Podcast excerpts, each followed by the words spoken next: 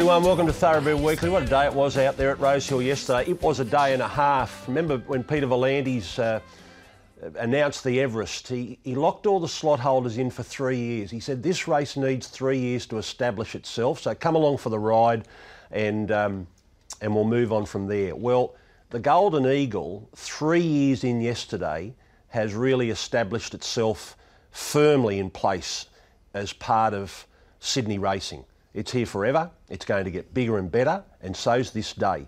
Uh, Ronnie and Lizzie are going to take you through all the highlights this morning. Well, what a day of Australian racing, really. Um, there's just so much to talk about with this meeting. Uh, I don't want to start now. I want to just go through it all because there's just so many highlights and uh, to, that, that happened yesterday. Yeah, but while we were watching the opener, I was like, I love that horse. I love that horse. There's so, so many um, great horses on show yesterday, but deserved winners as well. And we'll talk about all of those throughout the show and the bonuses and the jockeys and the colour. It was a The money. Yeah, it The money. An It was epic day. Let, well, let's get straight into it. Let's get straight into it. Let's go to the Golden Eagle, and I'm thunderstruck. Now, in the three runnings of the Golden Eagle, the winners of the Golden Eagle have all been Group 1 winners before they took this race. This is how serious this race is. And you go back through the, and look at the fields of the previous ones we've had and look at the horses and what's happened since. So we're, we're talking a serious race here. Uh, it's worked, the four-year-old race at this time of year. And this is a serious horse at the same time. Um, I'm thunderstruck. He's a, you know, his first look at Sydney. Um, put him into a beautiful position. He went with the horse. Um, I, I thought, what are you doing? Get into him, get into him. And he, he just knew that the horse was going to explode once he got him onto his right leg. And he was tight at so many stages through this race. He had, you know, uh, that little filly laying all over him there, uh, meet, uh, Media Award, uh, mid race there. And I thought, oh, he, he's not, he's not going to like that. But look at him balance up here and surge, surge, surge. He's a, if he's not a Doncaster mile horse, I've never seen one. Um, what about this second horse? Uh, he, he was home, heartbreaking but exhilarating uh, for connections. You know, to think you've got a race like that sewn up uh, with that team down at Kembla Grange, Count de Rupee with the Price boys and their apprentice, who rode. You know, i- i- if he didn't get beat, you'd have to say, what a ride from this young man. I think it was equally as good ride on the second horse. He got him in a perfect position, and I, I did speak to him after the race, and he said, "I thought for a second, you know, when I watched the replay, I'm trying to, you know, question did I go a little bit too early?" But he said I was travelling at the top of the straight, and if I'd gone slower. He would have probably caught, got to me quicker anyway. So he said, I just tried to use his turn of foot to beat him. And uh, I thought I was going to hold on until I heard I'm thunderstruck really hitting the line. When he came, when he came back into the jockey's room, where, where each jockey comments on their ride, the beaten jockeys, I think the quote was, "I want to cry. Yeah. I had it won." Yeah. I know. I, I, I can imagine how he's feeling, but he, he should be proud of himself. At Well, Tom Sherry would have felt the same Yes. last year Last year. with Ice Bath feeling unlucky. But I don't think Ice Bath was ever going to win. It was just she was unlucky. But this horse was going to win. Yes. Yeah, he was going to win. He was presented to win. win. Uh, we would have been singing his praises, but he's just run into a very, very good horse, unfortunately for him. But he didn't ride a winner, but it was his biggest payday ever, young Brock Ryan. He was around the mark in the Four Pillars, and I think in another couple of races. Flat Heaven as well. And Flat Heaven as well. So uh, it wasn't a winning day for him, but a very, very um, you know, profitable day for him. Uh, but soon as Huey got I'm Thunderstruck into the position he got him, um, this race you would have thought was nearly all over, even though uh, you know, it was a proper race with lots of depth in it, but he just put him in the perfect spot. He kept his cool um, at a lot of stages because you look at him here, he's very, very tight. And he, he, he, he, he would be a bit of yelling and screaming going on for a while uh, amongst those jockeys. Uh, but look, uh, Tight for quite a few hundred metres, Yeah, and he's still tight Alicia there. Collett we're on its talking of, you know, a horse having his first run at Rosehill this way around. Yeah. It wouldn't have been easy for him. So, What do you say about him? What's his future after ah, Oh, no, what he's done this this preparation? Yeah, he Don, he's a Doncaster mile horse. If he if he can run 2,000 metres, he's right up there. You know, I, I think he's a serious horse. You just look what he's done in his short career to date. He, sh- he should have won the last two Group Ones, and we did win one of them. And here he is. Here he's still at the. You know, he's had a few runs this preparation, and I think he's going to get better. He's a beauty to look at as well. That was my first look at him yesterday, and he's just he's got that really nice physique where he's got an adaptable physique where he can go over the shorter trips because he's got enough power, but you can see he's going to stretch it out because he's got that that length and scope when you see him walking around. So How, how many horses graduate from restricted company straight into a Group One? He came from restricted company into a Group One Rupert Clarke, which he should have won, and then a Group One Toorak, and now this is this is a Group One. Yeah. This is the same. Three, three, three huge races in a row. And to think, you know, the, the, the despair when ev- we were all thinking, oh, this Mick Price, well, it's a certainty in this in this race, Ayrton, and he's had a backup. It's the backup plan. this is the backup plan, and what a combination the two Micks are. Hmm. What a good combination they've been. They work so well together. They're sort of different sorts of people. Yes. Uh, but they seem to gel and they respect each other and they're, they're a great combination. You have really have to respect Mick and Mick's horses when they Mm. come up to Sydney. They've got a terrific strike rate and picking the right one out. Yeah, I love listening to both of them, the young, the young man and Yes. the old wise man. You listen to both of them, and they're pretty switched on characters, and they've, they've worked out a great combination. We've got to press on another couple of runners here. Evangelic was, you know, she's a, a tried and true competitor, and she was again. Apache Chase was fantastic. I think uh, that mid race, that early move from uh, Forbidden Love, put didn't help him at all. I don't think it helped Count De Rupee either. I think that, not. that had been that mid-race move sort of injected a little bit of pressure and it enabled a horse like I'm Thunderstruck to get into the race. How hard's this law of indices going to beat the, hard to beat in the gong if he goes there? Uh, he was wide no cover that whole way, and I thought he was unbelievable. Uh, best type out of all three of the internationals. Mm. Just looks like a, a, really nice rounded type, and he's got a bit of attitude. Geez, he was firing up in the yard, but she's got a bit to work with with him. I thought Maximal was a pass mark as well. Yep. Rev Devola will be following him wherever he goes. Mm. I thought he hit the line nicely, and obviously look he'd be better when he gets over further. And the pattern of the day was against. Look at look at uh, Private Eye. That look, Rosehill at the best of times. You cannot swoop around them like that. You know, not very rarely on a dry track can you see a horse circle a field at Rosehill. You know, obviously it was the pattern was up up and in there yesterday on that dry track, which is usual. You know, you could make ground, but not out there. So he'll come back and you know aim for all those Randwick miles, and he, he handles it wet and dry. So I wouldn't I wouldn't drop off him. But mm. a great race, a great race. Uh, we're going to hear from uh, so so Mick Price and uh, Michael Kent Jr. couldn't be in Sydney, obviously. Ben Ellum was sent to Sydney with the horses. We're going to hear from Hugh Bowman, and then we're going to catch up with Robert and Luke Price uh, with the second horse, Count Rupee.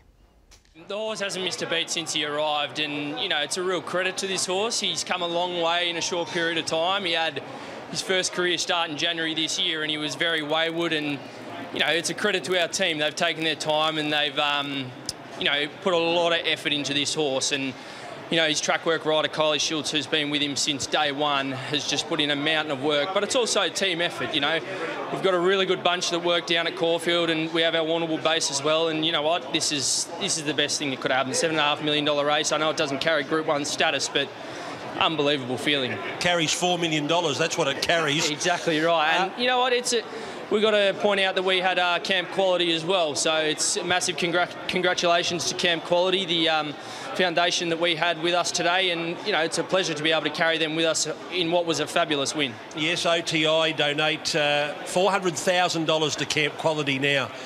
This horse came out of restricted company, should have won a Group 1, the Rupert Clarke, did win the Toorak, and now winning a race worth more than any other race in the country, bar two.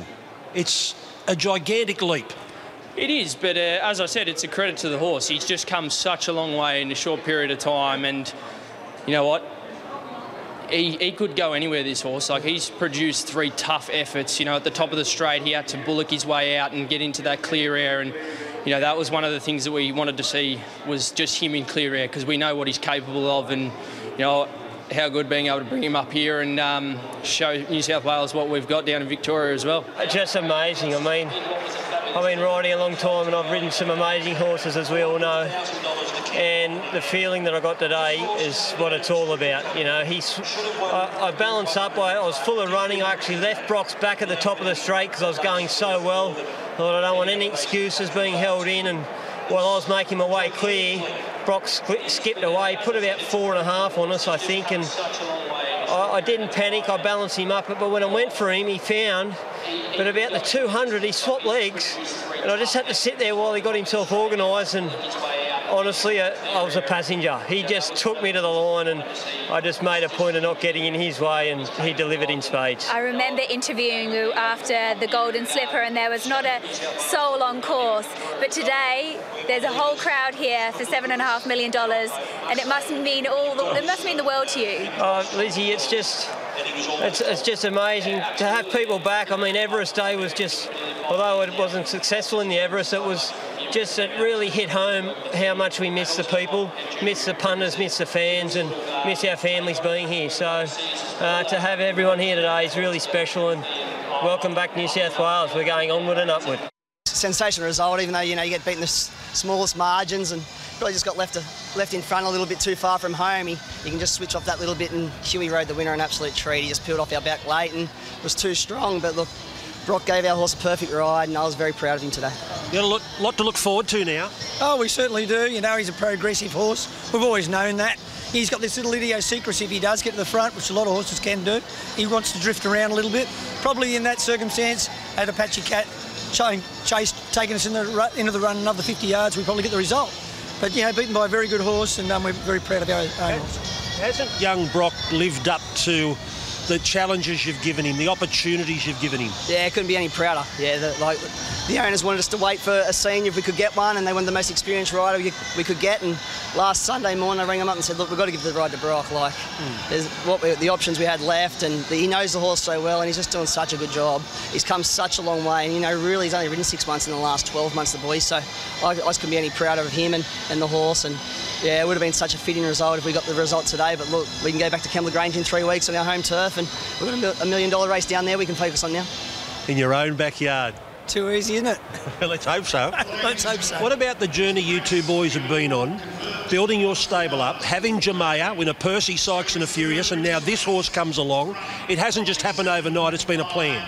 Yeah, it's been a five-year plan. Um, can't thank Bruce and Ken Noble enough. You know, they've been behind it as well. They've really supported us. They've backed us. You know, they've, they've bought the property. They've set us up. They go to sales with us every year, and we buy a number of horses, and we're starting to get better quality. And obviously, I, they own most of these horses, and it's really good for them as well. So look, they're, they're, they're a big part of the team, as is Brock and, and everyone else. All the staff at home got a good young st- team of stable staff, and, and they, they would have got a massive kick out of that. A five-year plan. We've got to get ourselves one of them. We're going to get next week's plan sorted out first. There's another training combination. You know, no, the, the, that is a partnership, Yeah. I should say. Uh, father and son, and geez, Luke's taking more of a. Oh, Luke's in charge. I reckon he's in charge. Luke's in charge. You could, they were very hoarse, those two. I think there was a lot of screaming Yeah. happening. Before they got together, they were happy to win a race at Nowra. That's right. they're big players. In the, Yeah. They're big players now. They're got some lovely I, horses. I do love how they have um, stuck with Brock as well, Yeah. and they, they put him on on um, Jamea as Yeah, and, and I think they've fought hard for him to stay on a few times. It's hard, you know, when you've got owners, they've got to make decisions, and Yeah. they're in seven and a half million dollar races, and he's going to throw this kid on. yeah, no, great. No one could have rode any better. Well, there's going to be a lot of kids get a lot of opportunities on this day because let's face That it, is Derby, it. Derby Day and Golden Eagle Day, they're going to clash every year, and jockeys have to make a choice. Yep. Look at Jack Martin, Brock Ryan, all those kids who are riding in that race. That's going to happen every year. yeah. Jenny Duggan rode a winning double. A I- Double on Golden Eagle Day. Yep, and you're right. It gives uh, good jockeys the, an opportunity that would- they would never get and they can do the job if they get the right cattle. Yeah, well, that's been shown all throughout the Melbourne Carnival and the Sydney Carnival that the jockeys that get the opportunities are they're not the, you know, the high-profile ones, and they're riding Group One winners. It can't And be all one-way traffic. You've got to spread the love around, mm. and that's why we love lightweight jockeys getting opportunities in big ra- like Doncaster. That's why we love a big handicap mm. because it gives the, the little lightweight jockey a chance of a good earn. That's right. That's that's good. Let's go to. Um, I love how this race is part of the day because it gives the Everest horses another chance. It gives us another chance Yeah. to see these horses that we've talked about for 12 months. So, three years in a row, this race, the Winners' Stakes, it's named after the winner of the previous Everest. We've had Pierata, we've had Gytrash, and now we've had Eduardo. Three very, very popular winners. So, we talk as much about the Golden Eagle. What about this race and how, how this has cemented itself as well with a $1.4 million result for Connections and Eduardo? And to think that we've kept these horses here to, to, to race for this, and look at the field that we got, and we know uh, this little pop-up race um, has produced a little bit of form. Aren't they good, these pop up races, hey? How good are they going? Yeah, and look at little Eddie go. Oh, he is just a beauty. Look at him. He he doesn't give them a chance because he they know they can't take him on because he breaks their hearts. And he then gets complete control of the race like he did yesterday and he can go whatever speed he wants to go and he pretty much he went whatever speed and they just cannot catch him and everyone questions whether he can run 1200 meters but he scares everyone over 1300 meters doesn't he from taking him on so I thought he was excellent yesterday. Uh, another good run by Lost and Running, which is important to see. He looks as though he's back on track. Um, but he, it's all about the winner for me. Who's the most popular horse in Sydney? Who's the most popular Sydney trained horse? Well, mm, it's well. Have a think about it. I'll have a think about it. you know. Probably. Is he favourite for that prize? Be He, close to he'd be it. one of I, he's one of my favourites, but I'd have to say the most popular Sydney trained horse would have to be Nature Strip. But a I lot of reckon. times you've got love-hate relationship Yeah. with Nature Strip because he's, you know, when he's... I think They're not very horse is- forgiving when you get beaten at odds on, and he's been beaten at odds on a few times. But little Eddie, you just know what you're going to get with him. And uh, he just loves Rose Hill. He, he, and when he can dominate Rose Hill round these bends and just kick off these bends, he, you know, don't worry about not running 1300, he'd run 1500. um, so I think Joe's thinking of, um, well, he'll go to Paddock now and he'll probably go to the Lightning first up and it'll go on a similar path. And, and uh, young Eddie, we'll get to the interview later. It was a great. Joe Pride was at his best yesterday. He gave us two pearlers. He was offended by Darren Flindell calling this horse a veteran. But the big thing, he said, was this horse can be around in these races for another two seasons. Hmm. He's eight. Yes, he's a master at it. They th- cast your mind back to what the horses that he's produced that are older horses, and he's he is a he is a master at keeping them the longevity in their legs. I- I want I do want to speak about Joe because as a punter and as someone who backs horses, his horses are always consistent. They run whatever they run, you know, uh, first up, second up, third up. You can always guarantee that they're going to be consistent through a preparation. There's going to be an anomaly, but he's an excellent talker. He tells you exactly how they're going, and he just gets it right. he's unbelievable. And uh, another one, he- when he talks, you listen. Yep. Well, he learned from a pretty astute judge. Get my word, he did, John Size. Um, and talk about training partnerships. What about that young kid of his, that young boy of his? Brave. He can't turn 18 quick enough, I don't think. his mother mightn't like it. She might want him to go to school. she might want him to go to not happening. univer- That is not going to happen. that is not going to happen. You see this money we can make in racing these days, you know? I left school at 13. I survived. This, kid, he's, this kid's part of racing already. Don't I saw a encourage, don't encourage kids to drop out of school, Rocky. Yeah. His mother will be very upset with me, but oh boy, oh boy, what an impressive Yeah. young man he is. Um, Lost and running. I'm interested hearing. Listen to John a few times. He's, he's, I'm half thinking he thinks he's got this wrong. He let this horse spell too well. He, the last comment I heard from him, I'm not going to let him put too much weight on when I spell him next time. I'm going to keep an eye on him. So maybe he's caught him unaware and building up and whatever. The way, just that improvement that he's shown tells me that well, maybe he, he- is big and strong and he's needed a few runs to come right because he was excellent and he sets himself up beautifully uh, for the autumn. Standout was good. Now, what about this Hunter? Uh, anything out of this race, I'll tell you, uh, Senor Fox, look out for Dawn Passage. He's a massive improver. Um, you've got uh, Kamantari, I Am Superman, held up here on the inside. These are re- this is serious hunter form, and people know that this hunter's around. It was a bit of a they didn't work this race out. No, that you're 100% right. And look at this form out of a proper race, and they're early in their preparation. I can just see the way these trainers are thinking, and there might even be another one after looking at that trial. That horse they scratched, top ranked. Boy, oh boy, did he trial! Nice So this, this, this, don't worry. We're, this, the carnival's not over. Yeah. Uh, and, and it's uh, once again three years. It's taken. y- It's very hard for trainers to get their head around new races. Same with the invitation. It's going to take another year Hmm. or two to, to really cement itself. And those two races, they're not just art, they can't be afterthoughts. No. No, The Hunter right. and the Gong. And it's not this year, I can tell you. Uh, and this was a smart move with Edit. Have a look at him up the inside. They're setting him up for a benchmark 88. I hope they don't want to have a bet. he, he went enormous here for a benchmark 88, so he, we'll keep an eye on him as well. Benchmark 88 and then country championships Yeah, yeah. for Edit.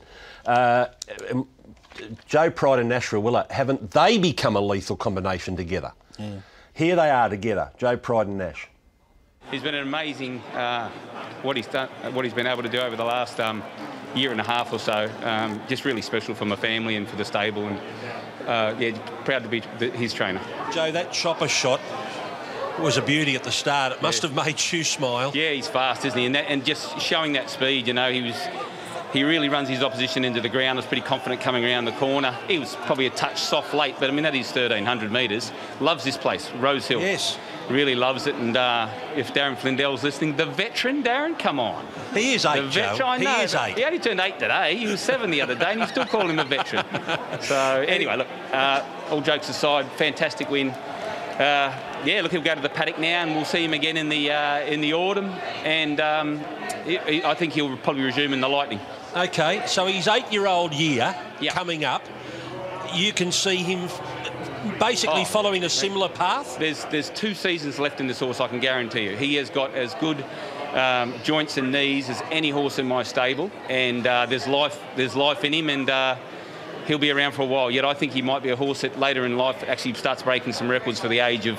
Uh, for you know, record age for winning, you know, Really? feature races. He's, he's an amazing horse. He's so so good to train, so good to look after. And you haven't had him that long. No, no, um, but we're making the most of it. you know, just amazed how well today come together. They've both been beautifully prepared and, you know, a big pot at the end of the rainbow and um, just very exciting it's all come off and, you know, we've still got the biggest race, race to come. So, uh, but just, you know, for me personally and my two favourite horses, um, it's been outstanding. What makes this horse one of your favourites? Oh, well, he's, he's that big, and you walk out next to Nature Strip, and he actually thinks he's bigger. You know what I mean? And he's just a real confident dude. You know, and, and the more more confidence you give him, the more he, he, he has. You know, and um, and I've, I've, I've only learnt that as I've gone along with him. He's the girl that rides him works done an amazing job because he was a handful early days. He, he nearly dumped me a few times in his, his first few wins on him. So, uh, but now he's just full of confidence and, and a real racehorse. What a great quote from Nash. I missed that quote uh, when it happened yesterday. He gets out there next to Nature Strip and he thinks he's bigger. Yeah, but he's not. He's what a great line. He line. needs glasses. well, you know what? You know what? He's he's. It's not the fight and the dog, Yeah. or what is it, the Ronnie? It's not the size of the dog in the fight. Um, Mars Crusader. Yes, he was disappointing, and just having a look at the stewards report, Tommy Berry said he began uh, well yesterday, but he stated that he just raced flat. So um, their vets report revealed no abnormalities, but obviously back to the drawing board with him. What do you think? yep, and it should be. It's not the size of the weapon; it's the force of the shot. Perfect. we'll be back with more great cliches and one-liners when we return on Thoroughbred Weekly.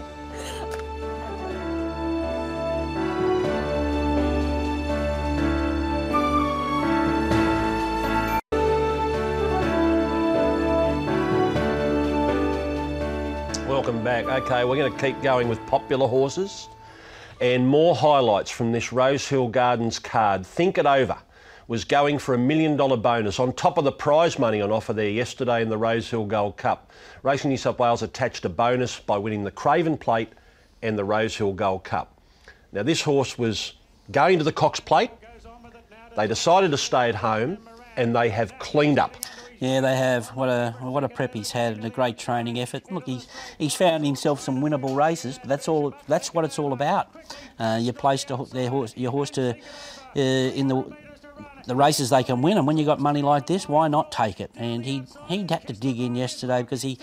He did meet him a lot worse at the weights as far as the, the quality handicap conditions where he'd been be- belting him up at weight for age. They were four and five kilos better off with him, but weights aren't everything when you've got a will to win like this. He's a, he, he, like I said, he didn't have to go and take on the world, and he's just a confident racehorse. He goes to the paddock now, and he'll concentrate on, you know, who knows, everything he can at the weight for age level next preparation. Rock was very good, 2,000 metres. He went enormous, kissed the bride, didn't he? Got a long way back, got out wide. Uh, so there's a lot of merit in that performance. So, look, he, he, like I say, he hasn't beat up a Cox Plate field, but considering the placement and what he's done with him, um, you have to give uh, full marks to, well, trainer and jockey, I would say. He's become the punter's pal. He was He a, he was a he was a knockout horse before, winning at twenty to one. People forgetting about him, and now they're dishing up a dollar seventy five, a dollar seventy five, and winning. Uh, at his previous two starts before this, and, and favourite again and wins. He won at 40 to 1 once. 40 to 1.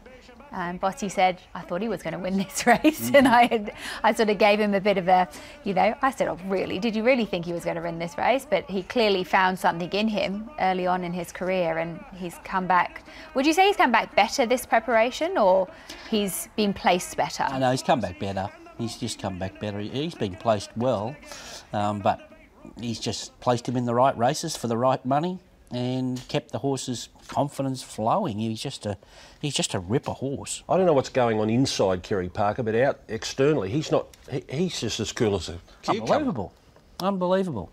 Anyway, uh, that's his style, and it, he'd be a happy man underneath. I can tell you that much. What four million dollars that horse has earned now? Four million dollars. Here's Kerry Parker and that man again, Nash Rawiller. I don't want to pinch myself and disturb today, just in case. But you know, to think you could even aim up for something like that, and this horse just to keep doing what he's doing, you know, like he's uh, uh, he's just sensational. It's a brilliant little animal. He's racing like he's some type of superstar. Yeah, he thinks he does. Sorry, he gets around the stables like that.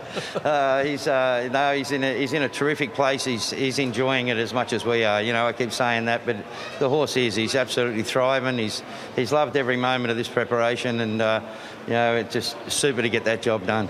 Your owner was more than happy to stay in town to race for all this money. Yeah, definitely. I think you know with the everything make it a little bit hard for none of us to go with him if we'd sent him to, to Melbourne or you know to turn up at Moonee Valley and have a go at a Cox Plate where you've never seen Moonee Valley.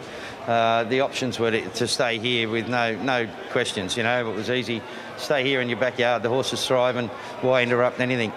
What's it been like watching this horse improve the way he has? Oh, it's just been brilliant. You know, from the day dot when he walked in, we just always knew he had a, a good horse, but you don't know how good. You know, you keep sort of going, and we kept thinking we haven't got to the bottom of him yet. You know, he's he's he was pretty casual in his work. He'd only just do enough. You know, it, it's not as if he goes out there and runs your times, and you think, oh no, we've, we've, we've got a freak. You know, he's he's just been one that's been a build-in process. Every preparation, he's come back stronger and more mature mentally, and I think all those things have what's showed now, and, and he's just really enjoying his racing. Just exciting to be involved with such a great group of people and uh, such a champion horse. You know, he's just uh, continually turn up every week and gradually raise the bar. You, you don't see a better effort than what he just did then, and um, you know, the, it's exciting because it's sort of you got to pinch yourself to see what he could do in the, the autumn, but you just enjoy it while you can. Okay, so that was the Rosehill Gold Cup. Now, the brand new race is the Four Pillars for midway class horses, sweepstakes, uh, tickets. Uh, it was a second chance draw after the Kosciuszko. Now, while you're watching this race, uh, Tracy Bartley trained Barossa Rosa in the winner Kiss Some. I was watching two things. I was watching the monitor and I was watching Tracy. Now, when Barossa Rosa hit the front, he was screaming his lungs out. When he saw Kiss Some, he got the shock of his life because he was cheering for one horse and, and then, okay, it, it, it was going to win, then it wasn't going to win. What's going to beat it? It's mine as well. Amazing! What a day for Tracy, and what a uh, you know what a job he's done with this gelding as well because. He'd only won, he'd won the two races he won were 1100 and a 1000 metre race, and he's thrown blinkers on him, and he got the right barrier, he got the ride. Have a look at this. He is fearless, Collett. Uh, there's only half runs he's taking along the inside here, and he's in awful trouble here. He takes another half run here, and they're laying into the fence. He is fearless. He must go to bed with a, sleeping next to a piece of aluminium. And no, that's uh, he sleeps next to Claire. when he's kicked out. but honestly, he loves the rail, doesn't he? He likes, he likes the, the aluminium rail. uh, no. Plastic. well, the old days. were Yeah, the old- But have a he- look at the runs he takes on this horse. Incredible. He's incredible. But he, that's he does that week in week out. That's it. I know, it. that's what I mean. I watch him all the time. He's I always seem to. So I, I love him as a jockey. I think he's a, just one of the best. Remember that day he left the fence and came out wide oh. on the Godolphin horse? What was he doing that day? I, I got no idea. Gravina. Gravina. uh, Dufresne was very good. And they, look at this. A young apprentice just come back from injury. Tyler Schiller nearly got a big payday. Uh, so it gives this race for a lot of money gives apprentices a chance to earn a big buck. Uh, because it's a claiming race, obviously. So, Divine Breath uh, was good. Uh, she uh, run on very, very nicely there.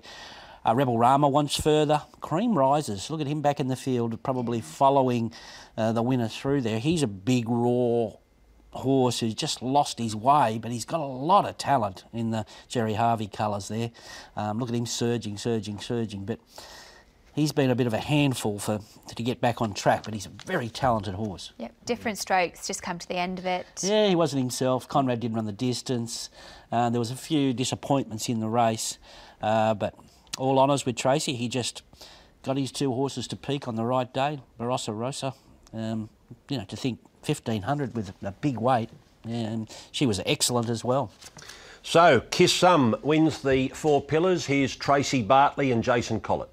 The work that's gone into those horses to have them spot on for today is, you know, relentless. And, and every trainer will tell you that, you know. So to have two horses to run really well in a race like that is a credit to our staff, the riders, everyone, you know. What did you think when the Four Pillars was announced? Oh, well, it was just like eight weeks ago, you know. So it really wasn't a big plan. You know, next month we got these two horses, and you know, and they, they were picked up really early, Greg. You know, and they've been off the scene a little bit, which is good. I mean, I, I know Barros went ordinary the other day, but this horse had no luck. He has no no luck bar first up, and uh, I'm, I'm pleased for Jason that he's, he's actually got the split for him today, and he showed this is a very serious horse. He is a serious horse. Well, that's the uh, blinkers was a coup, big coup. Blinker's first time, seven Yeah. starts, three wins. Was it easy to sell him? Did you have to? Did you have to um, do Oh, the bargaining, or how did it Look, work out? A, there's a long story. Joe Cleary's probably a guy I got to thank. These horses come to me through Joe, uh, the mare that won last week. But uh, Tony and his crew, he's got a heap of owners, and, and they were adamant. Uh, you know, the, the offers got ridiculous, and I just get handed over to Tony. And uh, Tony said, "Look, I'm here to race. I breed this horse. I've got the mother. We want to race him. We want a good horse. So good on him." Well done, Trace. Good on you. This means a lot to you, doesn't it? Oh, it is. It, like, you know, it's been a long time since I've had a good one like Snipers. Credit to Tracy and the team. He, he, he put the hood on today, and look, he, we learnt a few a bit from the last two starts. Like things didn't really go our way, slow run races, and they probably exposed a few of his weaknesses, which were obviously his racing manners and. Look, he, he's not the most comfortable uh, sort of underneath horses and that. And look, the hood helped today, believe it or not. It just sort of, I guess, it just blocks out a lot of the other runners. So there's, a lot less for him to focus on. And look, he travelled beautifully. Tempo of the race helped, and yeah, got, I got all the breaks.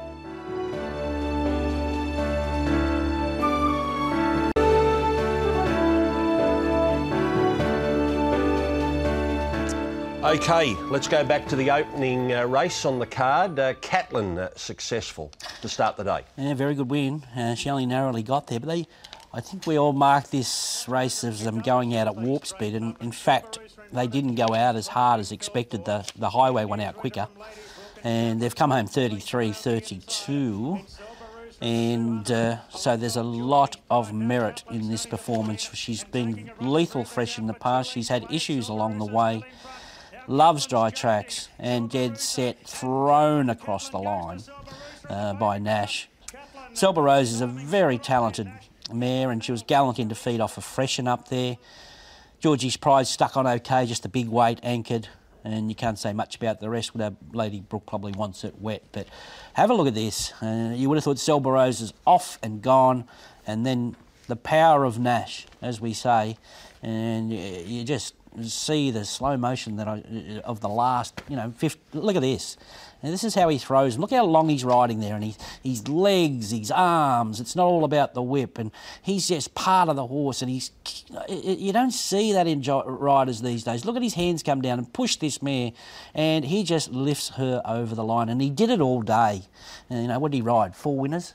Mm. And uh, that's a great ride. She's also uh, she's a bit of a tricky customer as well. She's mm, quite she flighty like... and if you remember at the end of last preparation, she paraded awfully. She was mm. a short price favourite at right. the in the yard I at Rosehill, and she um, came back this time around, and you could see she was a little bit. Uh, excitable, but definitely not as bad as she was when she went out last prep. So she looks like she's in for a good prep, but she's one you've got to keep a really close mm. eye on. And I think she had she must have had issues with a year off. So anyway, they've got her back. Yeah, Darren mentions that in this uh, interview. I think uh, she had pel a pelvic injury. Mm, she might have broken a pelvis. Mm. Here's, um, here's Darren uh, representing Godolphin and, and Nash.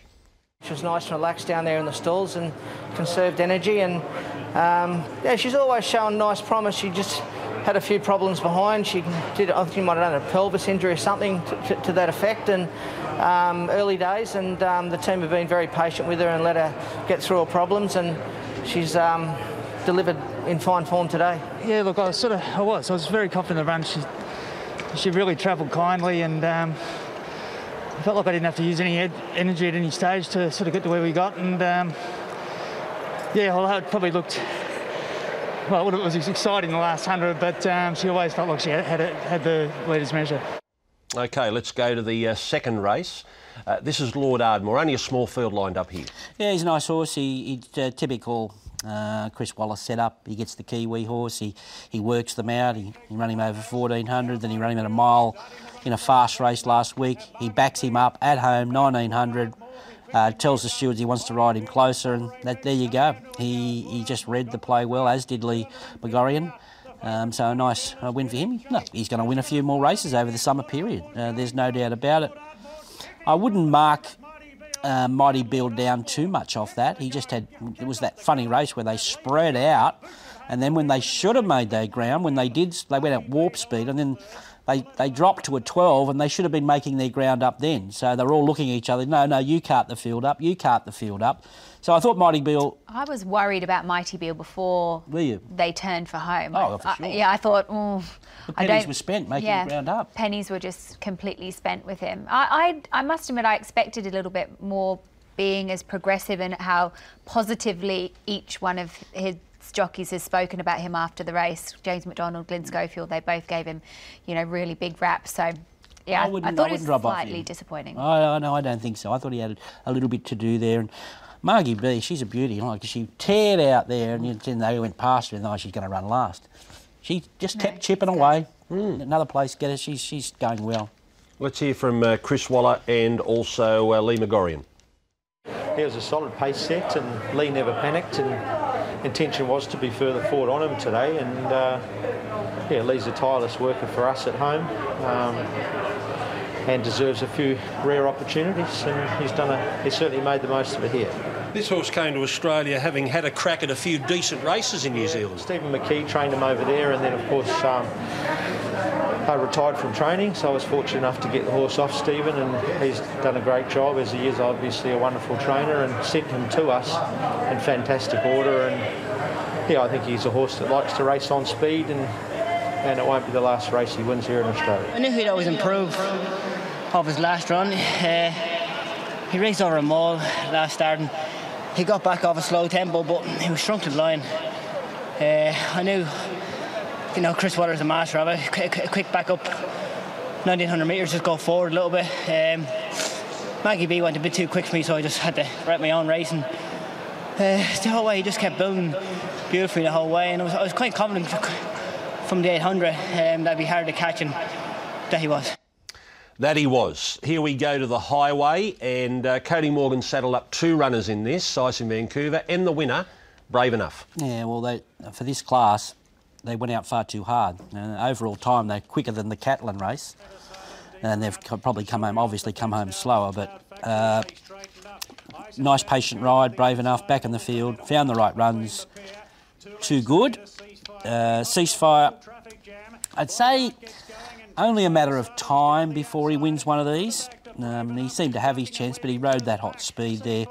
What about this horse? It's an interesting horse, Testatus uh, Silence. He's a very talented horse from Braidwood. Um, he's obviously had issues with big breaks between runs, but I thought he was excellent there.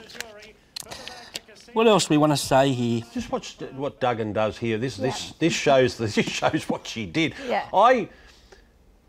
It was almost like she just had to hang on at one stage. Yeah. And I it was a great ride. I heard that they said don't leave the fence. Stay close to the inside and she Rode rode, to to instructions. instructions And and, the worked. result worked. Can go ugly sometimes. Can it what? But uh, I think that was everyone's thinking early in the day. I don't care if you're unlucky, just ride the inside to make ground if you're on a back marker. And she did, and she did it perfectly. Casino Kid was okay. He just got too wide there. I want to be very forgiving of that three-year-old blow dart. Um, he sat wide on that hot speed again. Uh, well, he's more my mm, probably next preparation horse for me though. But I thought he did a great job. Uh, Cody Morgan and the first leg of a winning double for Jenny Duggan.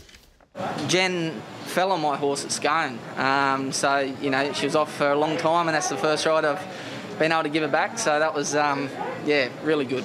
That's nice. She is riding well. Oh, really well. Um, spoke to Luke Murrell before the race, and he just said, don't leave the inside. You know, rather be unlucky than try and peel wide, and, you know, she rode him a treat. just really well prepared, this horse. Like, he just gave me the best feel going to the gates, and I thought if he just jumps clear and sort of gets a good run, he's a chance.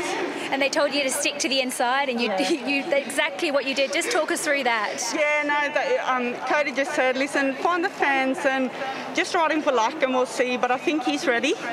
So we did that and we sort of had a bit of a check passage down the strange, but it happened.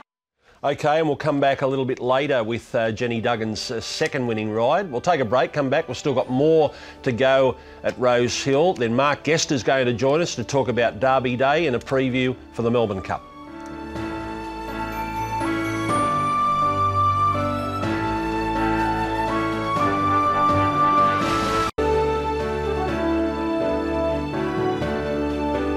Okay, we go to later in the day now. On the lead is uh, the next race we look at, who uh, really gets to the line here to beat Flat Heaven and Foxfighter. Yeah, look, it was his day. I just think coming back to the thousand at his previous start was against him, and the horse that beat him absolutely, absolutely flew. So he took his time, and they went out pretty hard here. And Josh just coaxed him, talked to him, kidded to him, and he put his head down. He's he's a talented. He's a seven-year-old hasn't won in years, I don't think, uh, Flat Heaven, but he's a talented horse. But he's just got to learn to pace himself.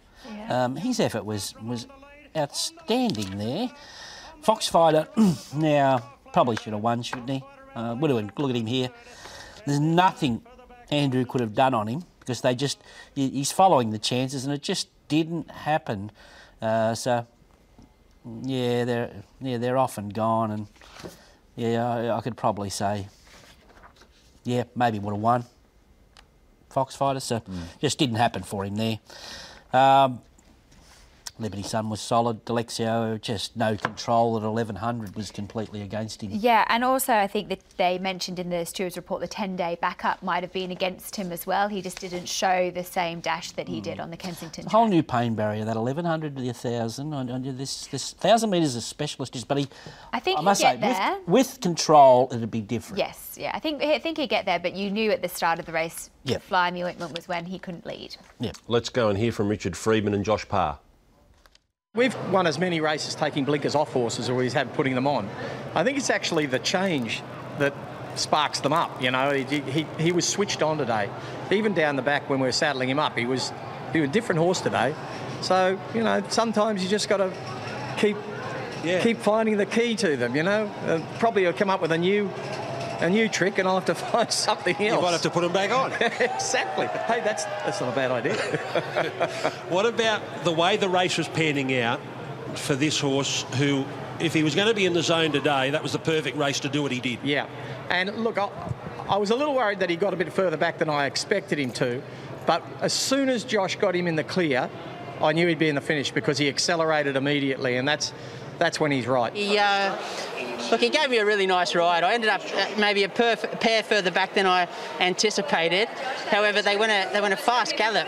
Uh, he's a cagey character, but thankfully I'm cagier and got the job done the last bit. Ma and Pa, I don't know where Singo is. I think he's in Hawaii. Uh, and I don't know whether you can watch in or not. But he He'd have been. a way. He would he'd find a way. He'd be happy with Ma and Pa here by Redoute's Choice out of his great mare, Dear Demi. Yeah, and he's done a great job, and he's been beautifully placed.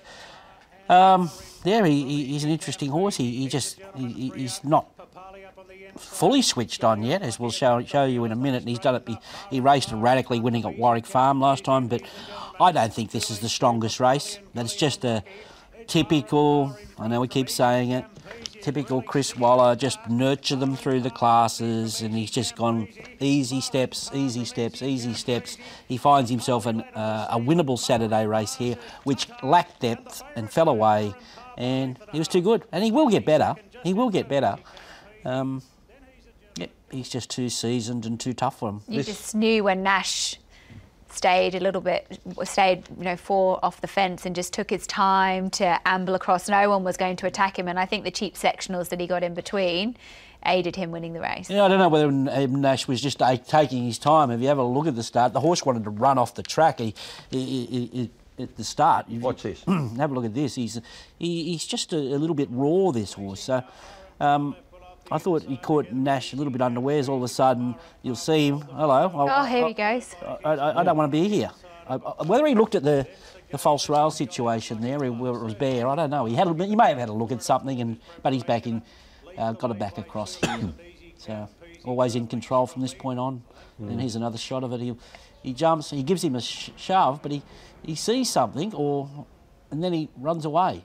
Well, it proved a master stroke because no one took him on. No, exactly, exactly. All right, we're going to uh, go and hear from uh, Chris Waller and also Nash. We haven't trained him to work under helicopters yet, but uh, yeah, he's he is very much still a very new horse and making good progress. And Nash actually said he can't wait for him to get a sit one day, s- then he can actually follow a horse and do it himself. So maybe that's sort of similar to what you're saying. So yeah, he's got a bright future.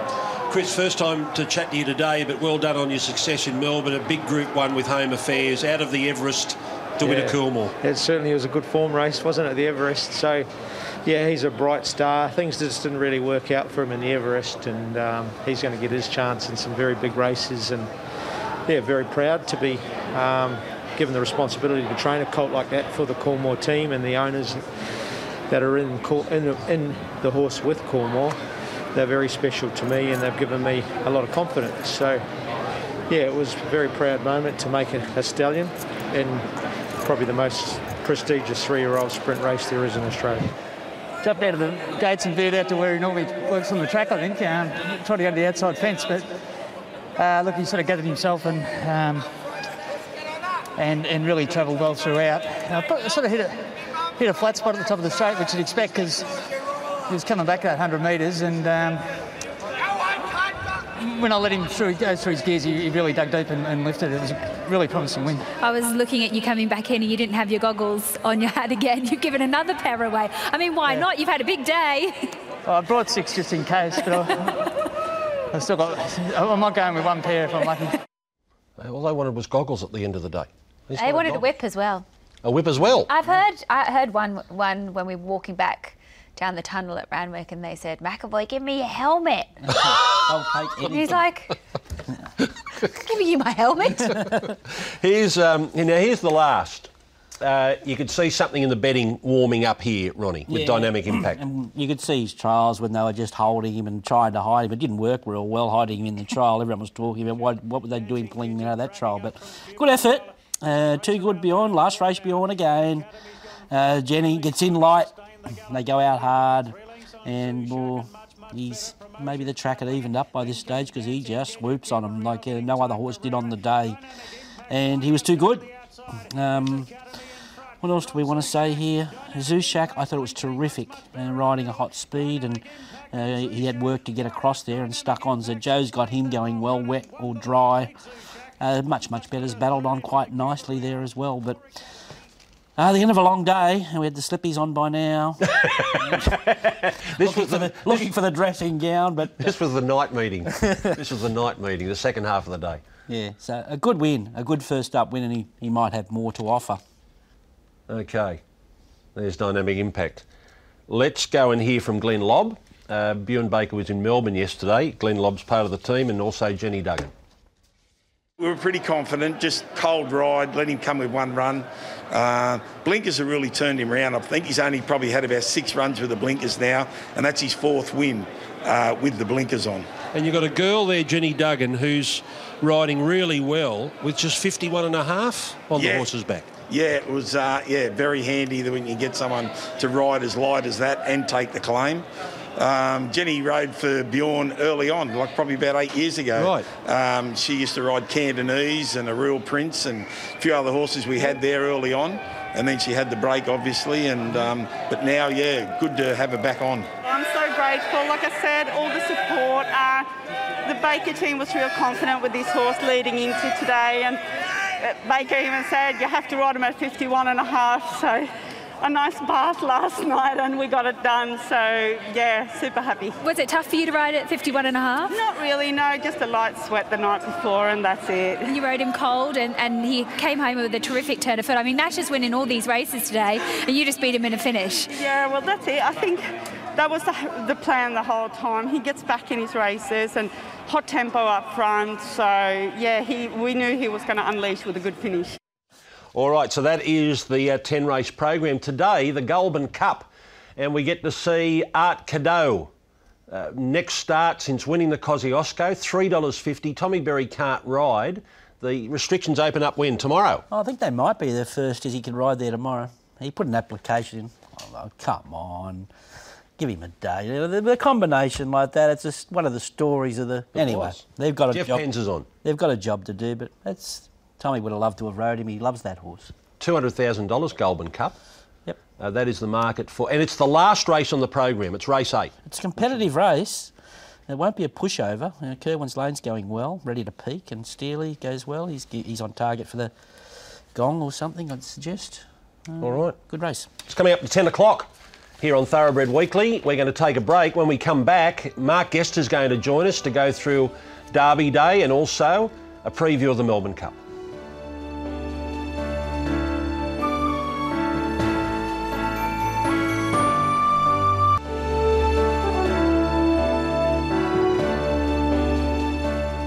Fangirl now is unleashing down the outer at the 200. Wilson's prom. Briganton grabbed by Fangirl. Fangirl up to Briganton. 100 metres to go. Daily Bugle late, but Fangirl's coming away. McDonald looks over the shoulder. She's home. Fangirl won the first easily from Briganton. Daily Bugle. Daisy's into the clear. Douceur and Yearning down the middle. Barbarader at the 200 metres with Daisies, Douceur and then Yearning. Daisies kicks in. 100 metres to go. Extends. Willowy is flashing home. Daisy's in front, but Willowy's a big threat. Willowy!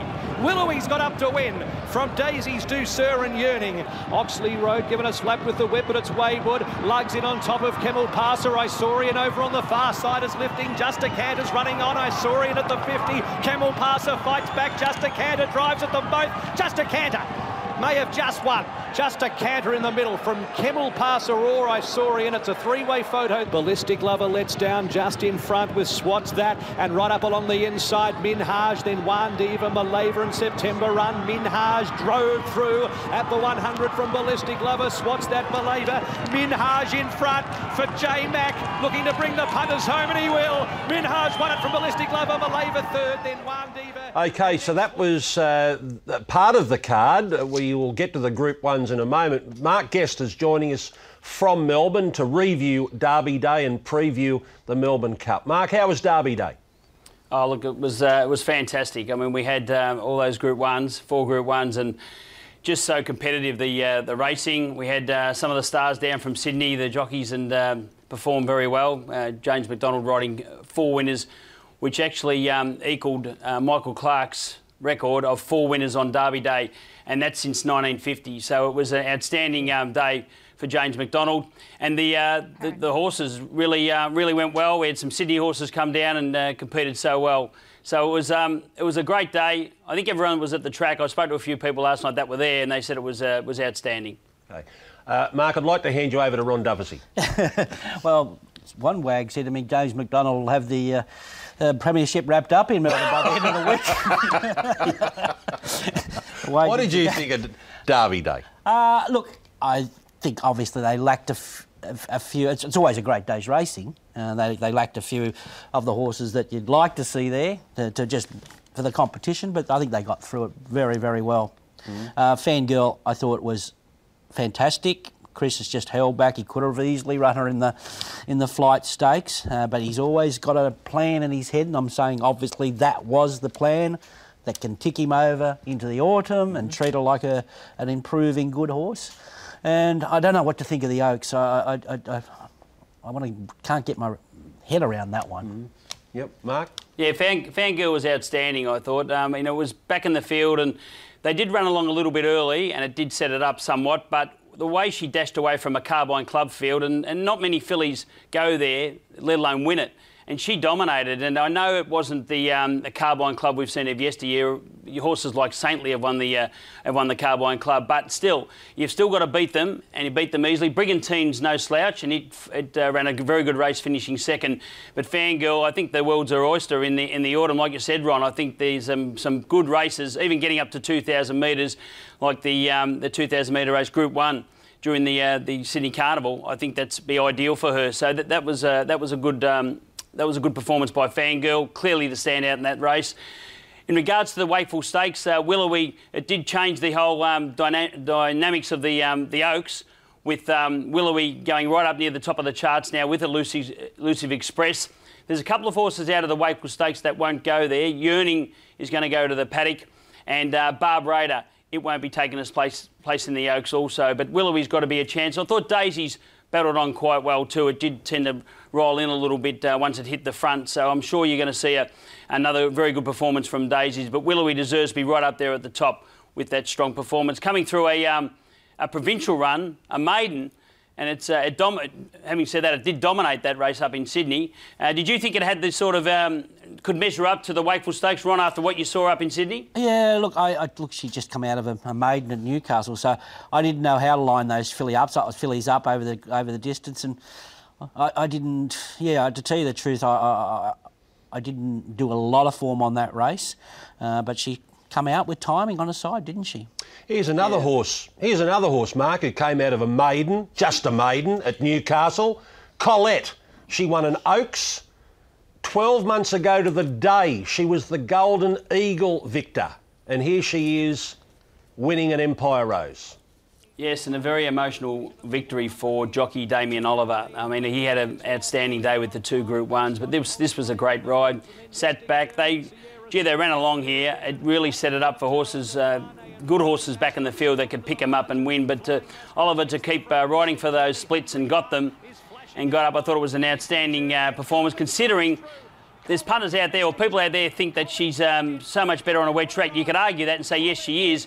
But that was a great win. Uh, Mystic Journey lost Noah Morris. Good old Betty, she's uh, known as around the stables.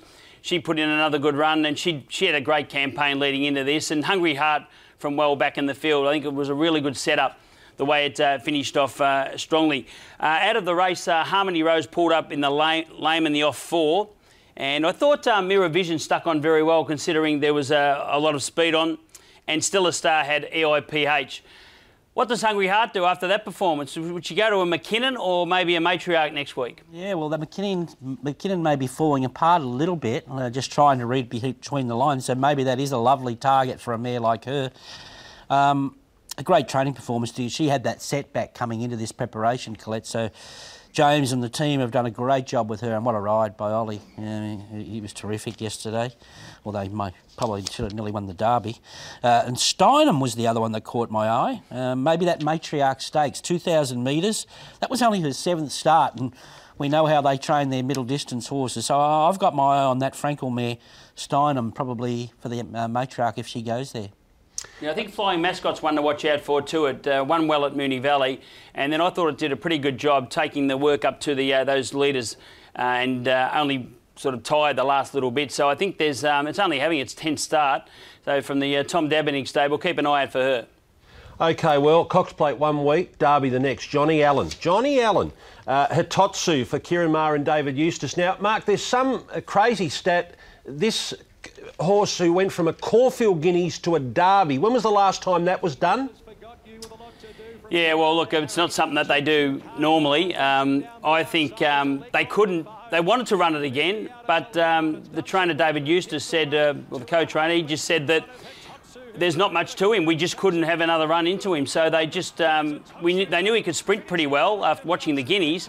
It's just whether he stayed, and they just hoped that that would happen. And, and good ride by Johnny Allen. He just waited back in the field, got the right run at the right uh, the right time, and was uh, was a little bit too good. So uh, well done. He's won the uh, Cox Plate one week, and, and now come out and won the in the Victoria Derby. I thought um, Forgot You might not have stayed. It didn't have the, the best run, but still, I'm not sure whether it stayed stayed the distance there. And uh, there was a couple of other runners I thought was uh, Gunstock pulled up with lame in the off four. And um, Hitotsu, by the way, had a laceration to his tongue. If you saw a little bit of blood there, that was the reason there. And there was uh, John Allen, he was suspended from that race, and he'll be out till, until the um, Ride Cup Day and then out until the, uh, the 10th, the 10th of uh, November. Boy, can't he ride a stayer, Johnny Allen? What a year he's had. Just patience personified there. And a great training performance. You know, he, he's obviously a talented horse. Uh, Second horse was unlucky, I think. He got in that trouble on that first turn and went for home. And you could make a case he, he should have fought that finish right out there. But I think it, I know it's a Sydney hat again, but it just franks this Profondo form. You know, Allegron, he beat Allegron obviously in the Champion Stakes, and Raging Bulls run a bottler there, and he was six lengths away in that race as well. So it just points to that Profondo we can't wait to see him back um, in, in the autumn uh, because that all that derby forms around him. Now to the uh, the Coolmore. The only three-year-old to run in the Everest this year was Home Affairs, and he went to Melbourne and trounced them in the Coolmore. Yeah, what a performance! Um, look, when he had that uh, that run in front um, with those couple of little gear changes, Chris Waller, the genius move with the nose roll first time, put the tongue tie as well. And look, he never looked like losing. He just travelled along beautifully. They weren't going on slow, uh, slowly, and he just bolted away. I mean, the time was outstanding 187 for a Coolmore Stud Stakes. I mean, that's uh, just an amazing victory, really. It was one of the uh, highlights of the day, the way he did score. I thought, you know, Bruckner uh, got held up for a little bit of room and, and hit the line very well. And uh, Artorius, that's what Artorius does. He misses the start, but he finished the race off like he, uh, normally does. There's a there's a big race in him, I just don't know when it's going to be. And one that came down from Sydney who ran super last time was Overpass. I think it could have nearly run second with a little bit of luck. It just got held up for a fair way. Only got out the last 200 metres and finished off quite well. But all honours with the winner Home Affairs. What would he be worth now? 40 million? Oh, unbelievable win. And you're right. What about the time? You know, the Linlithgow run 110.6. Uh, 110.06, I should say and he's run 1873 and a three-year-old and, and what a dominant performance. Well, and just little things. Chris put the nose roll on him. He put a tongue tie on him. Just those little one percenters that, uh, that that do the job. But job done with him. An explosive win. Look you may manage James McDonald but I'd like to be his financial advisor. Uh, if I was advising him I'd be out there buying a few broodmares Uh, honestly, he should he should have five or six nice broodmares just to say, oh, home affairs can go to him, and all these beautiful colts. All he's got to do. That's what these jockeys overseas used to do. Well, he's got a It's bro- super- You call got- it superannuation. Yeah, well, he's got a brother who's pretty um, switched on with his breeding, so I think you Oh, I might thought be I out was of a gonna job. help him. Yeah. How many jobs do you want? Just a question, guys. Um, how do you rate James McDonald as in uh, all the jockeys that we've seen over the years? I mean, how, where does he sit as far as the uh, up the top? Oh, only time will tell. You know, he's, he's, right up there with the age he is. That's for sure. If he continues on on, on the way he's going, Well, no, no jockey got the 50 Group Ones uh, at his age. incredible. Uh, no, he's a, a great rider. A great rider. Uh, just, we're sick of talking about We're him, Mark. I mean, we're just every week. uh, uh, let's go to Superstorm. Cantala Stakes. Superstorm bursting through to get this victory. Yeah, well, this is Ollie at his brilliant best. I mean, what a race. This, this is what handicap racing's all about. Um, the uh, Cantala Stakes, like so, horses at 52, only beaten less than a length. Um, and the one of the other favourites um, was only beaten Mr. Brightside a lip. Um, just got fractionally held up for a section there, Bright Mr. Brightside. I'm not not sure it made any difference. Cascadian looked the winner, and Superstorm got that split and, and got the money. Ice Bath, who's you could argue is better on a wet track, she's just flying at the moment. Ice Bath. So there was so many good runs um, back in the field. King Magnus, Just Folk, they were good efforts as well. But look. Uh, I mean, I can- can't say it anymore. It's good for betting uh, these type of races. And uh, Superstorm, there was a bit of backing. In fact, there was many horses yesterday that were heavily backed, and Julie got the uh, got the money. Uh, no more so than Minaj in the last race when winning the um, the Begonia Belle. There's a big go it. So there was. Um, the bookies were reeling a bit with um, a few of those horses that were well backed, and Superstorm just one of those. And Ollie, he Picked up two Group 1 ones yesterday, outstanding. He's 49 years of age, you wouldn't know it, and just riding as, uh, as good as ever. He's up to 125 Group 1 wins. Uh, I mentioned James before, but what about Ollie? Just, just an outstanding career so far, and there's no sign of him stopping, really. There was another, there was another milestone reached, I think, 24 Group 1s just in Cup Week, yeah. which equalled Bobby Lewis's 24. Amazing. He's he's really enjoying his riding at the moment. I think he's enjoying working with Godolphin and he feels part of a mm. team, and that's the stage of his life he's he's at. And uh, who knows, even after riding, he might be part of that Godolphin sort of situation like a Darren Beadman. He's the ideal man for something like that. I'm not saying he should be retiring because he's riding in great, great form. I'll tell you how good James McDonald is, um, or uh, how how we will judge James McDonald. If we're still talking about James McDonald in in 30 years from now, because that, that's what we're doing with Ollie. Yep. That will tell you how good James McDonald is, because that's how good Ollie is. Mm. Uh, there's no doubt about it. Look, and he's Crickets. Got, and he's got. What a big wind up. and it was a swing and a miss. I was, I was just looking at Mark thinking 30 years. I don't know where you do. Do you still want to be Well, managing yeah. jockeys in 30 years' I you. Mark? I was, I was only going to say we're Thanks, getting a Lizzie. bit we're getting a bit grayer there, Guesty, aren't we? Oh, what do you do? I mean, I'm, I'm managed. I- I've got to deal with McDonald every day. My hair's getting greyer and greyer. It's too late to do anything about it now, but believe me. Yeah. Uh, that's that I'm Thunderstruck form again with Super, uh, Superstorm there. Barriers 14, 15 and 16. Uh, trifected that race, race with well judged rides and Ice Bath. What a bonny mare. Another placing in a $2 million Mm. race, and she was terrific. Uh, we're going to come back. We haven't shown you the Hotham yet. Great House got into the Melbourne Cup by winning the Hotham. Let's uh, take a break and come back, and Mark Guest is going to go through his thoughts for the big one on Tuesday.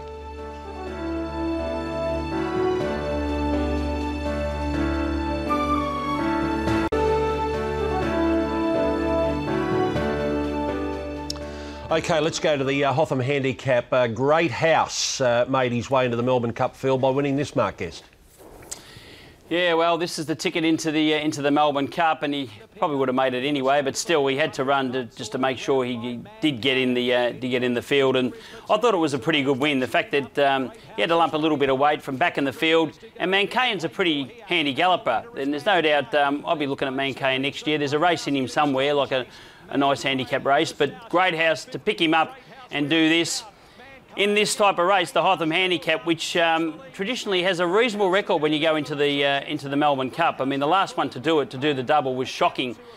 Who dropped to a low weight and won the cup in uh, 2009. But Brew did it, of course, as well uh, in, back in 2000. And there's been other horses along the way that have uh, run so well in the Melbourne Cup. My Lucky Day was one of them after winning the uh, the Hotham Handicap. So when they drop to this low weight, carry a bigger weight in the uh, in the Hotham Handicap, and then they drop to this 50, 51 they start to become a little bit dangerous. And then on the quick backup, which, um, you know, there's punters out there who love um, betting on horses that are on a quick backup, they can run well. So I'm not, um, I'm not discounting Great House at all with the fact that it's drawn a. I know barriers don't play too much of a part in a, in a Melbourne Cup, but I like to see them draw soft so then they can have a, an economical run. And that's where I think Great House will do. He'd be you know, midfield probably at best and uh, just save him. And then with that 50 kilograms, I think he'll run a very good race, especially in the, in the care of Chris Waller. All right. Well, if you can't uh, you can't find the field for the Melbourne Cup, you're not trying. But here it is. Here's the field. 24 runners. Let's put it up on the screen, and then we'll give you the market. So that's the uh, the first 12 uh, Twilight Payment back for another crack at the Melbourne Cup. Uh, let's get to the market now. Tongue in cheek, jokingly, after the Brisbane Carnival, we were referring to Incentivise. Oh, here's Phar Lap. Yeah. Here, here, he is. Here's Phar Lap. That's right. He's going to start the shortest price favourite since Phar Lap. Yes. Get your head around that. Incredible. Get your head around that. I was watching a trusted news service last night, watching the news, just finished the work, it was late night news, and mm. the, the headlines were the cup favourite suffers a huge blow with the wide draw in the cup incentivises. a huge blower, they said. It was a, a disaster. He's drawn out barrier 16. I want to turn, turn the channel. I just went... Here's, here's, uh, here's the Caulfield Cup. Here's the Caulfield Cup. Uh, yeah, well, he's just too good. I mean, he can do anything, this this galloper. Well, he hasn't been over 3,200 metres, but look, the way he goes through the line, they was on a fast speed. He was on pace, bolted in. Like it's just got the right. Um, everything just looks like he'll be right there at the finish. Even though it's 3,200 metres, it's going to be a hot day. Up on the speed's probably going to be an advantage. Uh, Persan battled on quite well in, the, in that race. Great House was over near the inside. I thought he put in a good performance as well. But uh, I just can't take anything away from Incentivise. He, he, can go off a slow speed, he can sprint, and on a fast speed, he can withstand the pressure. Um, another 800 metres is um, the only query for mine. I think that's the only chink I've got with um, with um, Incentivise. The fact, even though he has drawn wide, but he'll go forward and um, slot in somewhere. Maybe he might have to take up the lead at some point. But I, I just find, uh, looking at that, he's just too hard to beat. What do you think, Ron and Lizzie? Well, how, how can you look behind him out of that race. Usually we replay this Caulfield Cup 10 times, 20 times. We look at every runner, we dissect. Can you try and make a case for him? This year you just drop the form and say, now how can you go with anything behind him in that race, even with the extra distance? Uh, uh it's nearly impossible. You've got to look elsewhere. That's it. That's, that's all the time you need to spend on the Caulfield Cup this year. It looks that way. Um, you, you haven't seen him yet. I haven't, but I've watched him plenty of times, and he just he just keeps going. A couple of people I've spoken to as well have always speak to, uh, just you know explained what he looks like physically, but I just think he, when you're looking at him as a racehorse and the way that he travels up, and you think, oh well, this you know that something could get past him today, and he doesn't, and he just keeps finding, and the way he won that Caulfield Cup was so impressive. Yep, he looks he looks hard to beat. I want to know Mark's tips though. We haven't. Well, we're going to have to be patient. I need to write them down. We're going to have to be patient. We've got more replays to go through. We're going to find 30 years for that. I missed that one. Uh, here's Spanish Mission now. Spanish Mission was in some doubt as of yesterday, Mark. Yeah, well, they're going to do another inspection tomorrow, the vets, uh, just to make sure everything's a-OK with Spanish Mission, and that's that's fair enough too. I mean, but look, um, it's they don't think it's anything serious. Well, obviously, it's not anything serious, but he passed yesterday. So, um, you know, on this performance, this is against Stradivarius. And we know how good Stradivarius is. He's been dominant over there in England for many years. And to only finish so close behind him, it's, a, it's an outstanding run by Spanish Mission. And he's got form around um, Santiago. And Santiago defeated Tiger Moth last year, and Tiger Moth came out and was so close in last year's Melbourne, Melbourne Cup behind Twilight Payment. So there's a marry up there. So I can see Spanish Mission running well. I think he's going to be back. He normally gets back in his races. And uh, with it being 29 degrees, I'm not sure whether he's ever seen that sort of temperature, but a hot day, back in the field on a firm deck. Uh, look, I, just with these little, the fact that the vets have been looking at him, I'm a little bit worried about him, but you can't knock that form. That's, uh, that's, world, that's first class. Uh, let's go back to last year's Melbourne Cup. Uh, what's the reports on last year's winner, Twilight Payment? Yeah, well, look, he's had that lead-up run uh, like he did last year, and he did all the work. There's a tearaway leader over in the St Leger, and he just he just kept coming. Um, um, Twilight Payment. He was only narrowly narrowly defeated. So, in my view, I think he's going just as good as what he did last year um, to do all that work up to it. And look what he did last year in the Melbourne Cup. It was outstanding. Persan was over near the inside, battled on well. And I have to mention out of last year's race two horses as well. Uh, the chosen one who a, was beautifully ridden by Daniel Stackhouse. Well, the chosen one ran in the Caulfield Cup and things just didn't go right. He was very keen throughout. Damian Lane said he, he didn't settle at all. So I, I, think you can dismiss the chosen one on that shifting deck as well, which was at Caulfield. With the firm service at, uh, at Flemington, the chosen one, you could throw him in. If you're taking a big, uh, a big trifecta or, or first four, he's one you could throw into your multiples. And the other horse, very elegant. I mean, how good was she last year with the back in the field? Had to make up all that uh, all that ground. If she could um, get slot into a position somewhere not too far back, well then she's got her class could shine through. But, um, but Twilight Payment, he's got to be right in it. Uh, let's have a look at the uh, the Bart Cummings. This was won by Grand Promenade. Yeah, look, it was a, a very good run here. He sat on sat just behind Pondus, and it was a very very good tempo and he just uh, got to the front, you know, 200, 300 metres out and bolted away. So, uh, look, he's, he's got a great chance. Kerrin McEvoy's on board. He's aiming for the record, equal the record with uh, Bobby Lewis and Harry White of four wins in the Melbourne Cup. He could have ridden Derby Day, but it chose to be Cup Day to try and make history, and Grand Promenade could do that. I'm not. He would have been a little bit upset when he saw the barrier last night, 21, but four barrier 21s have won in the last 20 years or so. Okay, now Lizzie's been waiting for them. Here they are. Mark Guest Melbourne Cup selections. Yeah, well, I can't go past him. I, I just every which way I look at it, incentivised just stands out by uh, easily. Um, Twilight Payment. I know he's got a big weight, and there's only three horses out of 84 starters since Metrics that have won the Melbourne Cup with 57 kilograms or more. Gold and Black, Think Big, and the Great Makybe Diva. Uh, Great House, I, I, love that run through the um, through the uh, the Hotham, dropping to 50 kilograms gives him a chance. And very elegant. I can't leave her out. Her class could shine through. It'd be a very popular win if she could score. So it's two incentivised for me. Okay. You having a crack yet, champ? I'm going to do a, a, lot more work on it today. No, obviously, it's going to be hard to tip against the favourite, mm. but I think Very Elegant's going to be right up there with her class. Just whether Chris has just trained her, just took the sting out of her in the Cox plate. Whether he's trained her for the two mile, he was sort of afterthought last year, but he may have just trained her for the race this year. Wonder what would be pick of the yard if you were I there. I wonder. We shall never know. Never know. That's it. Thanks, Mark. Thank you. Have a good Cup day. Thanks, guys. And um, enjoy Melbourne Cup Day. Thank you, guys. Thank you. Another big day coming up on Saturday when we'll be back at Rosehill for Golden Gift Day. Enjoy the rest of your weekend.